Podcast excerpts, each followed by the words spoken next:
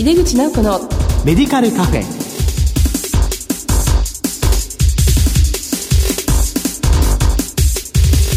こんばんは。帝京平成大学薬学部の井出口直子です。井出口直子のメディカルカフェ。この番組は医療を取り巻く人々が集い語らい情報発信をする場です。4月から放送曜日と時間が変わりました。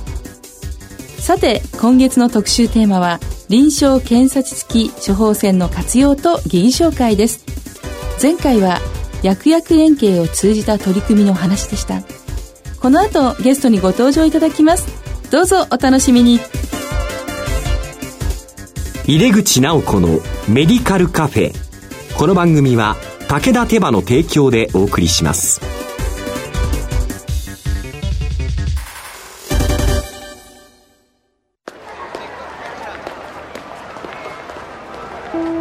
世界は大きく変化している。価値観も大きく変わっている。これからの時代、健康とはどんなことを言うのだろう。医薬品には何が求められるようになるのだろう。一人一人に寄り添いながら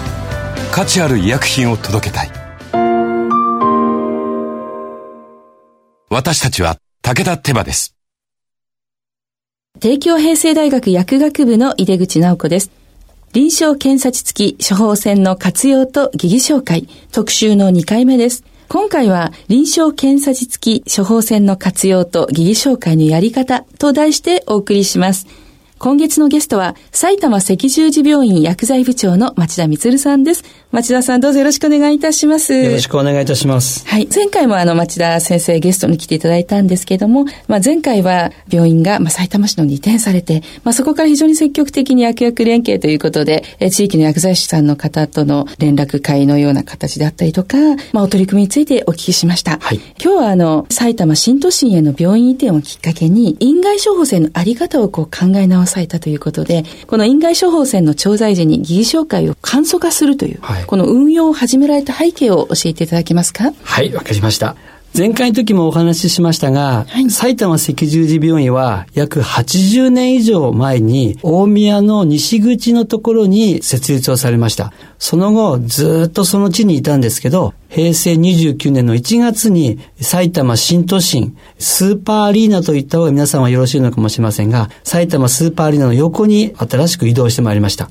い、これをきっかけにしたときに、新病院になったら何か新しいことを取り組むべきだろうという機運が病院にはありました。当然機器、設備等が新しくなります。また立地条件も変わりました。で、この立地条件が一番今回の大きな引き金でして、以前の病院には門前薬局といって病院の目の前に薬局がたくさんあったんですけど、埼玉新都心の地に来た時にはもうすでに行政の建物が周りにできている関係上もあって、門前薬局ができなかったんですね。それによってどうにかその辺との関わりをより深くするためにはどうしたらいいかということをきっかけに、一つその疑義紹介を少し簡素化するっていうことを提案をいたしました。この提案はですね、実は病院に移転する前の段階に、実は調剤薬局から問い合わせはすべて診療科の医師に直接問い合わせをする形式を80年間ずっと赤十字はしていたんですね。はい。薬剤部を経過せずに直接してください、はい、そうなんですね。はい。なので今回も同じように新都心に通しても診療科の先生に直接お話を疑義紹介をしてほしいということでスタートしたんですが、やはり少なからずもわずかのトラブルがあったというふうに聞いてます。で、それを少しでも改良して診療科の先生にも少し利があって、また調剤局側にも利があるためには、この京都大学が一番最初に取り組んだこの疑義紹介を少しでも簡素化するということを、この新病院に来たらやろうということで診療科の先生にはずっとお話をしてまいりました。具体的にはどういう形で疑義紹介の簡素化になったんでしょうか？そうですね。一番は病院の首脳部に京都大学の一例をお見せしました。例えば同一成分だったら銘柄を変えることは構わない。例えば1日の容量を規格の錠数にとらわれない。例えば5ミリ以上2錠でも10ミリ以上1錠でも疑義紹介を仮にしなくても構わないだろうと。あとは錠剤を口腔崩壊錠に変えるということなど、京都大学が取り組んでいたことと全く同じことを院長、副院長、事務部長、看護部長にご提案をしまして、これ非常にいいことだというふうに当時お答えをもらいましたので、これをもって今度は埼玉市薬剤師会の会長、そして理事にご提案をしましたところ、お互いいいことだろうということで至ったという経緯になります。そうするともう薬局側としては非常にそういったところの疑義紹介なくですね、患者さんにきちんと説明ができれば大丈夫ということなんですよね。そうです。これは埼玉市薬剤師会の会員薬局さんでなければそれができないというふうにお聞きしましたけれども、その通りでしょうかね。一応埼玉市薬剤師会は会員としてこれを取り入れることを認めようと、よって会員以外は従来通り疑義紹介をしてくださいというふうにしてスタートしてます。薬剤師会の団結という意味ももしかしたらこの疑義紹介を簡素化するための一つの要素になったのかもしれませんが、私とすると疑義紹介の時間を省いて、その分患者さんに特化したことをしてもらいたいということでの提案だったんですね。そうなんですね。先生は以前から移転前からですよね、その疑義紹介は直接診療の課にというお考えで、現在もいらっしゃるわけですけども、かなり多くの病院が薬剤部を経由してねということになっています。その直接やはりするべきだというのはどのようなお考えなんですか？これは私は赤十字に来る前から大学を卒業してからこの医薬分業が始まった時に、多くは薬剤師が薬剤師に疑義をかけるようなイメージで捉えてしまったんですね。これは本来であれば薬剤師は医者に話をするべきであって、薬剤師が薬剤師に疑義をかける、もしくは、その薬剤師が言ったことを薬剤師が受けて処方箋を変えるというのはいかがなものかなとずっと思ってまして、よって薬剤師はやはり診療科の医師に問い合わせをする、これが本来の医薬分業ではないかと思って、今回も新病院でもその体制を維持しました。そうなんですね。そもそも疑義紹介を直接処方した医師に薬剤師がというものですもんね。そうですね。それが様々な理由で、間に薬剤部が介入する場合も見られてはいますけれども、その薬剤部を経由して疑義紹介をしていくという、その理由は、先生が最初におっしゃったその疑義紹介のいろんな様々な問題だったと思うんですよね。なので、薬局の薬剤師が直接医師に疑義紹介をしても、スムーズにいくような取り決めというのを埼玉市と病院の方と、でその病院は先生のいらっしゃる赤十字病院だけでなく、地域の基幹病院も皆さん足並みを揃えていらっしゃるとお聞きしましたけども、実は埼玉市は政令指定都市になりまして、多くの人口を抱えました。で基幹病院というのが7つあります。そのうちの1つが埼玉赤十字病院なんですけど、当病院がこの疑義紹介を簡素化することを合意書を取り交わしたことによって、他の7つの病院の3つほど今回埼玉赤十字と同じ疑義紹介の合意書の文書で提携をすでに結んでます。埼玉市とすると全ての基幹病院が同じ合意書で統一したいという意思があるようです。確かにそれは A 病院の疑義の仕方と B 病院の疑義の仕方に差異があってしまえば患者さんのサービスは低下しますので、統一化するということは非常に嬉しいことだし正しいことだと僕は思います。まさに地域の生活者のためにね、きちっとしたサービスの統一化ということですよね。今回先生の病院が発行していらっしゃいます臨床検査付き処方箋、この活用、そしてその疑義紹介のやり方についてですね、教えていただけますでしょうか？先ほど言ったその疑義紹介を簡素化したことがスタートしまして、その1年後にですね、今度は臨床検査値を表記することを提案しました。これも京都大学と同じ13項目を処方箋の隅に載せることを合意を得ました。診療科の先生も特段クレームもなく、逆に協力的にどんどん出してほしいというニュアンスでした。というのはすでに診療科の先生によっては検査値をコピーして患者に渡している事例も多々あるんですね。そうですね。であれば薬局のための検査処方箋値であれば、処方箋につけるのは妥当だろうということで、診療科の先生はスムーズにこれを出すことに関しては異論なく通りました。で今後はこの検査値を出したことによる効果を今すごく検証してるんですけど、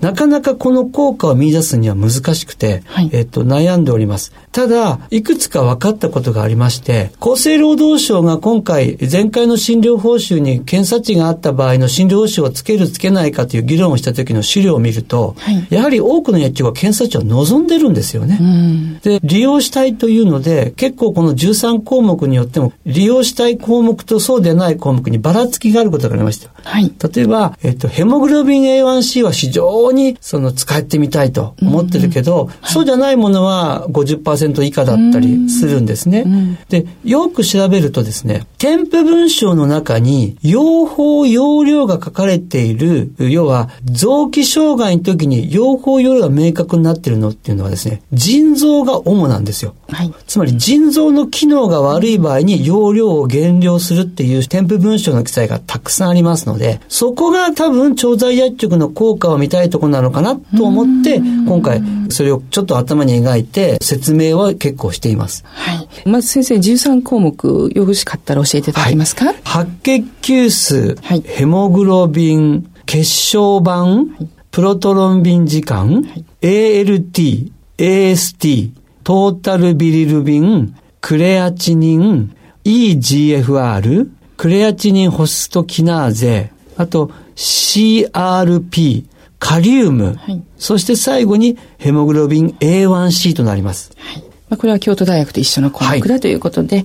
はい、そのあたりの活用を、これから薬局で検証していくということですけど、今先生のおっしゃったその腎機能のところと合わせてどのような検証をされていく予定なんですか。そうですね、この検査値を見て調剤薬局側が何をもって疑義照会をかけるかということを調べたところによると、多くの調剤薬局は添付文書を中心に検査値と薬の用量関係を見ているということが分かりまして、はい、そうすると添付文書に載っている多くの用法用量は腎機能なんですね。はい、よって今回調剤薬剤師会によったことは、このクレアチニンクレアランスはないとしてもクレアチニンと EGFR のみを見て薬の用量の適正かどうかを確認することが大切だと思いますということはお伝えしました。はい、ただ中にはワーファリンを飲んでればプロトロンビンの値も必要じゃないですかという質疑もありました。はい、しかしこれは結構長い期間 60% 以上のコントロールの値に入ってればいいので、多少一つ0.1 や 0.5 出たところによっても大きな障害はないので、それは逆に患者さんに出血の場合の注意を促せば済むことだと思いますので、どちらかというと腎機能かなと思ってます。はい、今のところどうでしょう、薬局側の反応は。薬局側の反応はですね、戸惑ってますね。はい、あ、そうですか。疑義照会をしていいのかどうかわからないと。で、実はこういう事例がありまして、はい、町田が腎機能と言うから EGFR が例えば30以下だとか、要は逆に言うとクレアチニンクレアランスが30以下と重度腎機能障害または透析みたいな患者にレボフロキサチン抗菌薬が投与されたと。その時に用法用量が500ミリ錠1粒で1日1回という用法が来た時に、これは疑義照会をすべきか否かっていう質疑が上がったんですね。通常であれば腎機能が悪ければレボフロキサチンを半分に割って250ミリを1回もしくは500ミリであれば2日に一遍の投与で調整すべきなんですけど、ここで薬局が分かってほしかったのは、それと別にこの患者さんが例えば大きな怪我を負ってたりする、外傷を負ってたりする、その場合に腎機能を守るよりも怪我の感染を治ることが大事なので、ここは500ミリ1回で疑義照会をかけてはなりませんと。ここは薬剤師的に医療側的に見たら、ここは疑義照会するんではなくて患者さんに正しく服用してもらう、腎臓が悪くても優先は腎ではなくて感染、こっちを抑えるべきだろうという話をしたことがあります。彼らはやはり見ているものが添付文書になると、腎機能が悪ければ用法を減らすという単純作業ではなくて、この患者さんの生を見て、はい、この人が何のために処方されているのかを把握した上で疑義をかけないと、もし先ほどの腎機能が悪かった患者さんにレボフロキサチンが500ミリ1回出てて医者に疑義照会をかけたら、多分医者は患者を見てないじゃないかと。そういうのが頻回に続くと調剤薬局は頼りにならないって議論になってしまいますので、ここはしっかり患者さんに聞くべきだし、はい、どんな状況で今受診されたかということが非常に大切なことだと思います。そのために検査値を使っていただきたかった。そういうことになりますね。やはり目の前の患者さんをね、そうなんです、見て話も聞いてということですよね。そうなんです、まあ、薬局の場合は目の前に患者さんがねいらっしゃるわけですから、そこを考えながら、まあ、活用していかないとですね。そうなんです。ちょっと話が熱くなってすみません。いえいえ、大丈夫でございます。これがなかなか薬局が取り入れてくださらなかった一例だったんですね。そうなんですね。お取り組みが患者サービスにつながりつつはありそうな気配は見えてきていますね、はい。ただ実はこの処方箋に乗っかっている検査値は誰のためかっていう議論がまだ尽きてなくて、調剤薬局側は私たち調剤薬局側のためよって思ってるんですよ。でも実はそうではなくて、これは患者のためなんですと、患者のために安心安全に服用してもらうためにこの検査値を利用してもらうので、この検査値は調剤薬局のものじゃないんですっていうことも再三言ったんですけど、はい、なかなか通じなくてですね非常に苦慮してます、まあ、なかなか薬局に検査値がたどり着くまでの歴史がですね、まだ浅いということもあり、はい、活用についてその根本のところはやっぱり先生すごくね重要視されていて、とにかく地域の患者さんのためだということを根本に必ず戻りながら判断しなきゃいけないという感じですよね。そうなんです。はい。これを聞いていらっしゃるリスナーの方はですね、薬剤師がやはり多いんですね。はい、で先生からぜひですね、薬剤師へメッセージをと思います。はい、先ほどの臨床検査値の話ですと、臨床検査値が見方がわからないから勉強するっていうのは正しいと思います。はい、で、生の患者さんの情報を見るのは正しいと思います。大切なことは、例えばその情報を教えてくれるのは病院に勤務している薬剤師もしくは医者だけではないと思います。製薬企業の方もこの薬に定期的にどんな副作用が起こるかということを教えてもらう機会を設ければ、はい、また知識も高くなります。視野を狭くしないで視野を広くして、はい、病院の医療従事者だけに聞くことではなく、うん、製薬企業の MR さん、学術の方とも交流をして、はい、情報を非常に共有し合うことが大切だと思います。とかく調剤薬局の勉強会は昼休みの時間を利用してやってるのはよくわかるんですけど、はい、中身ある副作用とか検査値をどう見極めるか、どう使うかとかいうようなタイトルで勉強会を築くと、先ほど私がちょっと長く言ったようなことも少しずつ分かりつつあるんじゃないかと思います。視野を広げるっていうことがすごく大切なことじゃないかと僕は思います。本当に情報収集もいろんな方の目線でもってですね、広く集めて視野を広げてほしいということですよね。はい。ありがとうございました。臨床検査値付き処方箋の活用と疑義紹介特集の2回目。今回は臨床検査値付き処方箋の活用と疑義紹介のやり方と題してお送りしました。ゲストは埼玉赤十字病院薬剤部長の町田充さんでした。町田先生、2回にわたりお忙しいところありがとうございました。ありがとうございました。世界は大きく変化している。価値観も大きく変わっている。これからの時代、健康とはどんなことを言うのだろう。幅広いラインナップで信頼性の高い医薬品をお届けします。一人一人に向き合いながら、どんな時でも健康を咲かせる力を。私たちは武田手羽です。井出口直子のメディカルカフェ、2回にわたり町田先生の熱いお話をお送りしました。臨床検査値付きの処方箋発行する病院も増えていくと思います。薬局薬剤師の検査値の効果的な活用もまた研鑽が必要ですね。今日の町田先生のお話にもたくさんヒントがありました。積極的に取り組んでいきたいテーマですね。